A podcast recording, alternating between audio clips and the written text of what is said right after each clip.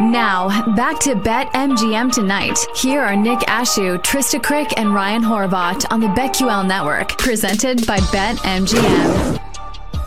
Early 25-22 lead for Duke over Hofstra. I'll hate Hofstra forever, guys. As a George Mason alum, damn it.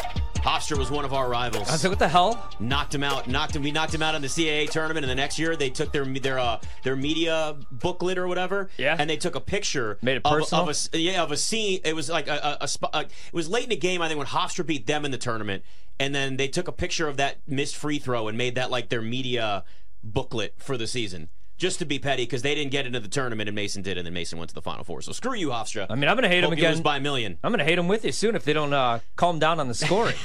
Yeah. L- luckily, Tennessee Martin and NC State doing the thing. 174 and a half, the live total in that one. Electricity right there. loaded night tonight in uh, in college hoops, which luckily that's why we can bring on our buddy Jim Root joins us now. Uh, you know, I, I guess what I want to actually do here, I want to make sure you just if there's anything that you like that's in some of these early games. Let's get that out of the way now because I'm looking at this schedule going, my God, there's like a thousand games. And I feel like sometimes I don't want to hold you back. If you got something, I got to tell them, I got to tell them now before it's too late. So anything in some of these early games you like that we should be looking at? Um, nothing crazy, especially nothing that hasn't really tipped yet. Um, I, I'm on a couple things right now. I'm just I'm glancing through what I've got tonight. Um, I have the under in Texas Tech, Oral Roberts, but I got it 144. I think it's like 142 and a half right now, so a little dicier there. Um, but that's that's it. Nothing nothing that I really want to like get into the people's minds right away and make sure to hit them with. If you're Jon Scheyer right now, Jim, uh, you must be not hitting the panic button, but kind of close. Looks like Duke might be this year's UNC. We always talk about who that team is going to be, and they've fallen off pre-Christmas. Like, how do you, if you're Jon Scheyer, adapt this lineup, this roster to kind of fix some of the spacing concerns that they've had? Man, it's a great question. I think he's got to figure out how to use this time without Tyrese Proctor to kind of figure out a little better of an offensive pecking order. I think coming into the year, everybody thought Proctor was going to emerge into this All-American, you know, secondary All-American threat alongside Filipowski, myself included. I mean, how he played down the stretch last year was really, really impressive, and he was, you know, a reclass guard. He's an older reclass guard, but Uh, he kind of jumped up a level in competition coming to college. So it seemed like maybe the development curve would be accelerated, and it didn't quite happen. Hasn't come to bear this year. So figuring out with Roach and especially the freshmen, I think that's where they got to figure out how, who's going to provide a little bit more scoring pop. Whether it's McCain or Foster, getting those guys more confident on the perimeter, figuring out how to you know i i increase their confidence. I feel like maybe they came in and were deferring to the older guys. Now they've got to score uh, against Hofstra and against Baylor coming up. They're going to need to step into those roles and, and, and score a little bit. So trying to build that with them, and then also, I think he's got to get Sean Stewart in the rotation. Uh, the athletic freshman, he's not quite a true center, but he's 6'8", he's bouncy, he can give him shot blocking, more of a presence at the rim. You've got to let these guys play through a little bit of their freshman mistakes early on. Uh, that that's uh, you know a team that's completely different from this discussion with Michigan State. Um, they're not really letting their freshmen figure things out, and I think they're suffering for it now and, and are going to suffer long term. So these teams, it, that's kind of what non-conference is supposed to be, especially the bye games. Let, let these guys get a little comfortable, get their feet wet, and I don't know that Duke and Michigan State have really done that to to a successful level. The Big 12's actually been pretty loaded this season. They got six teams in the top 25. You got Houston coming in, they're number four now, and then BYU uh, in the top 25 as well. Who do you like the best in the Big 12? Like if you're looking at futures or just a team that you trust moving forward the rest of the way? It's actually Houston. I know that's maybe a heresy to say with, with Bill Self on the sideline at Kansas, as good as they've been year after year after year in that league. But Houston, I mean, they're they've been a kind of a metronome of their own, and I know it's been in the American, and people kind of dig into the the competition level of that league, but the team just rocks, and they've got some things that make sure they have a very high floor every single night out.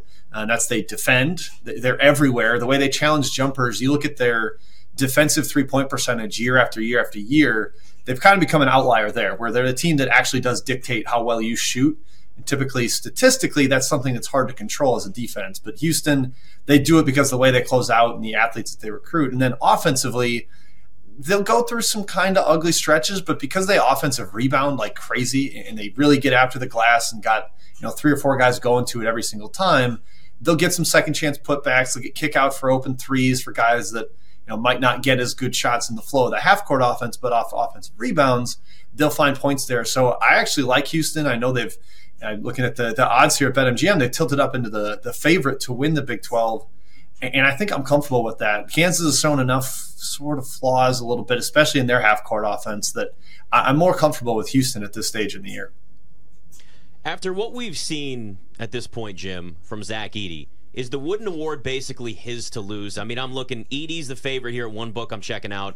Hunter Dickinson's behind him at plus 380 after Edey's minus 200. Then we're talking like Filipowski at 30 to one and Tyson Walker 35 to one. It just feels like even with Hunter Dickinson, who can maybe kind of catch up a little bit, just this just feels like it's Zach Edey's throughout the entire season. Yeah, I kind of think so. And I, I, was looking at it this morning, and I think I saw minus 110 at BetMGM, and then later it was minus yeah. 160. Edey just seemed to be taking money already today. And it's a bummer because I think there's some people on that list that are undervalued if it was like betting to be All Americans first team. But since only one guy can win the award, I have a hard time seeing how anybody's going to uh, unseat Edey, barring injury, and knock on knock on wood, uh, knock on my desk here to make sure that nothing happens there. But the production is just so immense, uh, and he's playing for a top five team. They've got a ton of big wins already, a bunch of them away from home, neutral courts, uh, and some really really big victories. So it seems like they're going to probably head towards uh, a Big Ten championship, a one seed, and it's going to be take away from a guy who's scoring you know 24 and 11 or putting that up every single night uh, for an elite team. So as much as you know Dickinson's going to be productive and, and Filipowski is like they've had a little bit of shakiness as a team, and Edey has let has given up no ground in that race. So I, I do think he's going to go back to back, and I'm not really looking at anybody else in that market.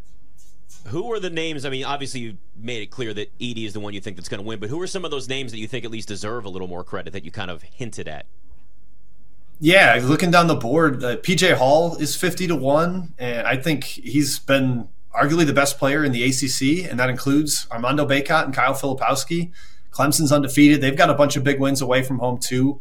Beat TCU on a neutral. Uh, beat I think it was Maryland on a neutral. They won at Alabama. Like, they've been ridiculous to start the year, just shooting up the rankings. It might be the best team in that league. And if Hall continues to score and you know he distributes, he blocks shots, he can hit threes or score in the post. Like he's a tremendous player.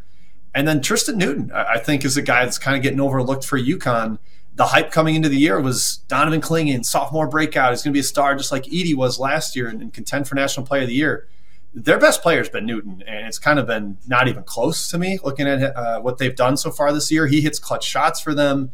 He's he's great late in the shot clock. He distributes and sets up others. He's a terrific rebounder for a guard, so you get a ton of you know, points per game, uh, rebounds per game. The per game stuff is there he's I think I saw 50 to 1 2. And if you look at KenPom's player of the algorithm, he's in the top five, like kind of first team all American caliber. So if if I could bet, you know, let's say cut that cut those odds in fifths and if he was 10 to 1 to be a first team all American, I'd love to wager that. But unfortunately that, that market's not out there. But he and Hall, I think, are two guys that, that really deserve a lot more love. Yeah, UConn looking good, Jim. looking good. Starting no, to go up the board. I think it was 20 to 1. Now they're 14 to 1. I hate to be the the person who just asks you about bad things.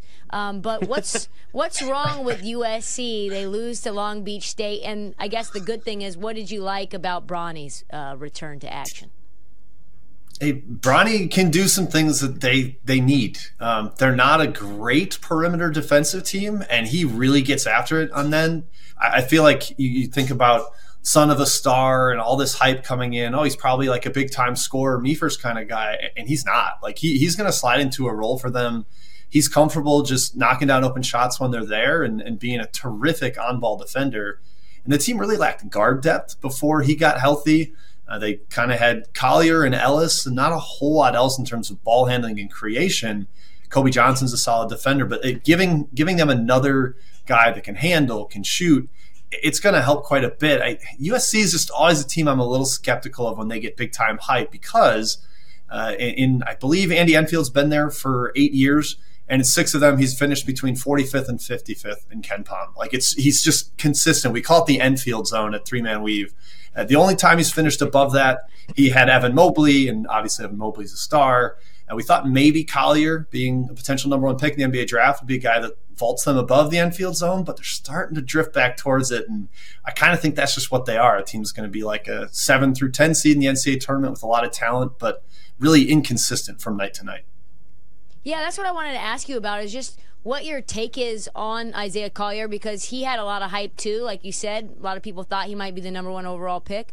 And I don't know if I see him as that. What, what do you see him as? I, I, think he's probably a lottery pick for sure. Like the talent level's there, and you're you know, big body guard that can create and shoot, and he kind of knows how to use his frame, draws contact pretty well. But I don't know that he's like a big time shot creator for himself, which is usually what you're looking for with that top pick. Like this upside of being a you know all NBA caliber guy, best team on a championship uh, caliber team. I don't know if he's quite there, and I, I, can't say I know much about the international prospects in this draft. I know there's a bunch of them up in that like top six range, but Collier isn't somebody that like jumps out to me as need to have him at that number one pick. I don't think any uh, tanking for Isaiah or you know uh, something for Collier is really a, a, necessary move for an NBA team at this point. Uh, if there's somebody else overseas, maybe that's the one that they should be circling atop their boards. Uh, Jim, we still got about like three minutes left. There's some big games coming up this weekend. Friday night, we get number five UConn taking on Gonzaga. We also on Saturday get Arizona Purdue on Peacock, 4:30 p.m. tip off here Eastern time, and then North Carolina Kentucky. Any of the yeah, I hate that by the way, uh, and I have to have it because I'm a Notre Dame fan. Any of these spots do you like? Um, obviously, we don't have lines, we don't have totals yet, but uh, any of these spots that you do like in these big matchups coming up? Yeah, I like I like uh, UConn. I know it's going to be in Seattle, so you're probably going to get a pretty pro Gonzaga uh, crowd out there. But I just think they're better than Gonzaga is right now. They're deeper. They've got more weapons. Stephon Castle's coming back and healthier. Going to start to ramp up his minutes, give them more backcourt creation, and that upfront uh, duo that they have with Clingan and Samson Johnson. That's plenty to withstand Gonzaga's front court and they've got a bunch of bodies with Ek and Gregg uh, and Cole and, and Braden Huff, but I just think UConn's better. And two years ago, Gonzaga played a neutral site game in Seattle against Alabama. Everybody kind of thought, oh, semi home game for Gonzaga. They'll take care of business against the Tide. And Gonzaga lost. They gave up like 95 points to that Tide team that just got lit up from deep. I think UConn will continue to show in these non conference matchups how good they are. Uh, the other one you mentioned, uh, it's not a side angle I like, but depending where the total is, as long as it's kind of reasonable where KenPom has it, uh, the over in, in Kentucky and UNC, I think makes a ton of sense. When Kentucky has played like kind of equal competition or teams that like to run, they have pinball back and forth, tons and tons of possessions. And I know they've got Bradshaw back and he gives them a little bit more of interior defense, but I still think that team's going to play a lot of lineups where it's small ball and you can get buckets at the rim UNC likes to run as well, so that it's kind of going to have a a big time cumulative effect where we're going to get a lot of possessions. I think both can score. So as long as that total isn't way out of whack, I think I'll probably end up on that over.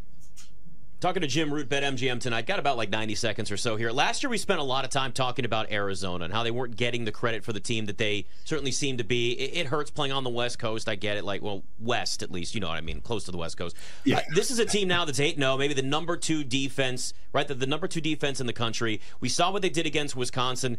How good is this Arizona team? Are they the best team in the country right now?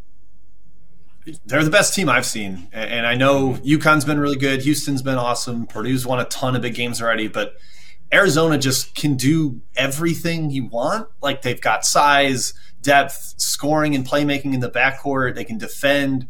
Uh, I know Caleb Love gets a lot of the hype as the big time transfer coming in there, and he's done a great job tailoring his game to their system and not kind of being the crazy shot happy Caleb Love that he was at North Carolina. But Keshad Johnson – coming from San Diego State, uh, obviously a guy that started in the national title game. He's made them more versatile. last year they played Ballo and Tubelis together, and they were kind of lumbering in the front court, and you could get them in ball screens, and, and they got a little bit vulnerable that way. But Johnson, he can switch one through four, even one through five.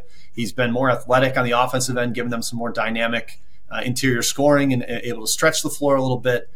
I just think this team is complete in every way. They can play different lineups. They can play fast. They can play slow. They can win with offense or defense.